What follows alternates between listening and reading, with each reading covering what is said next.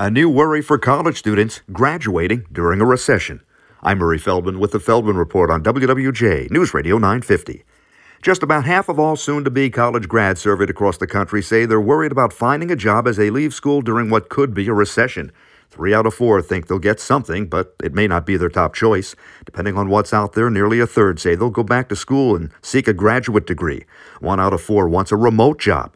And money is not the most important thing they're looking for.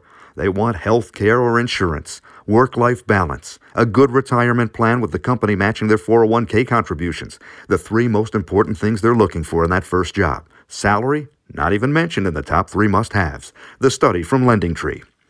Americans now owe about $15 trillion. That's almost 59 grand per adult. And that makes us the most indebted country in the world. With the Feldman Report, I'm Murray Feldman, WWJ, News Radio 950.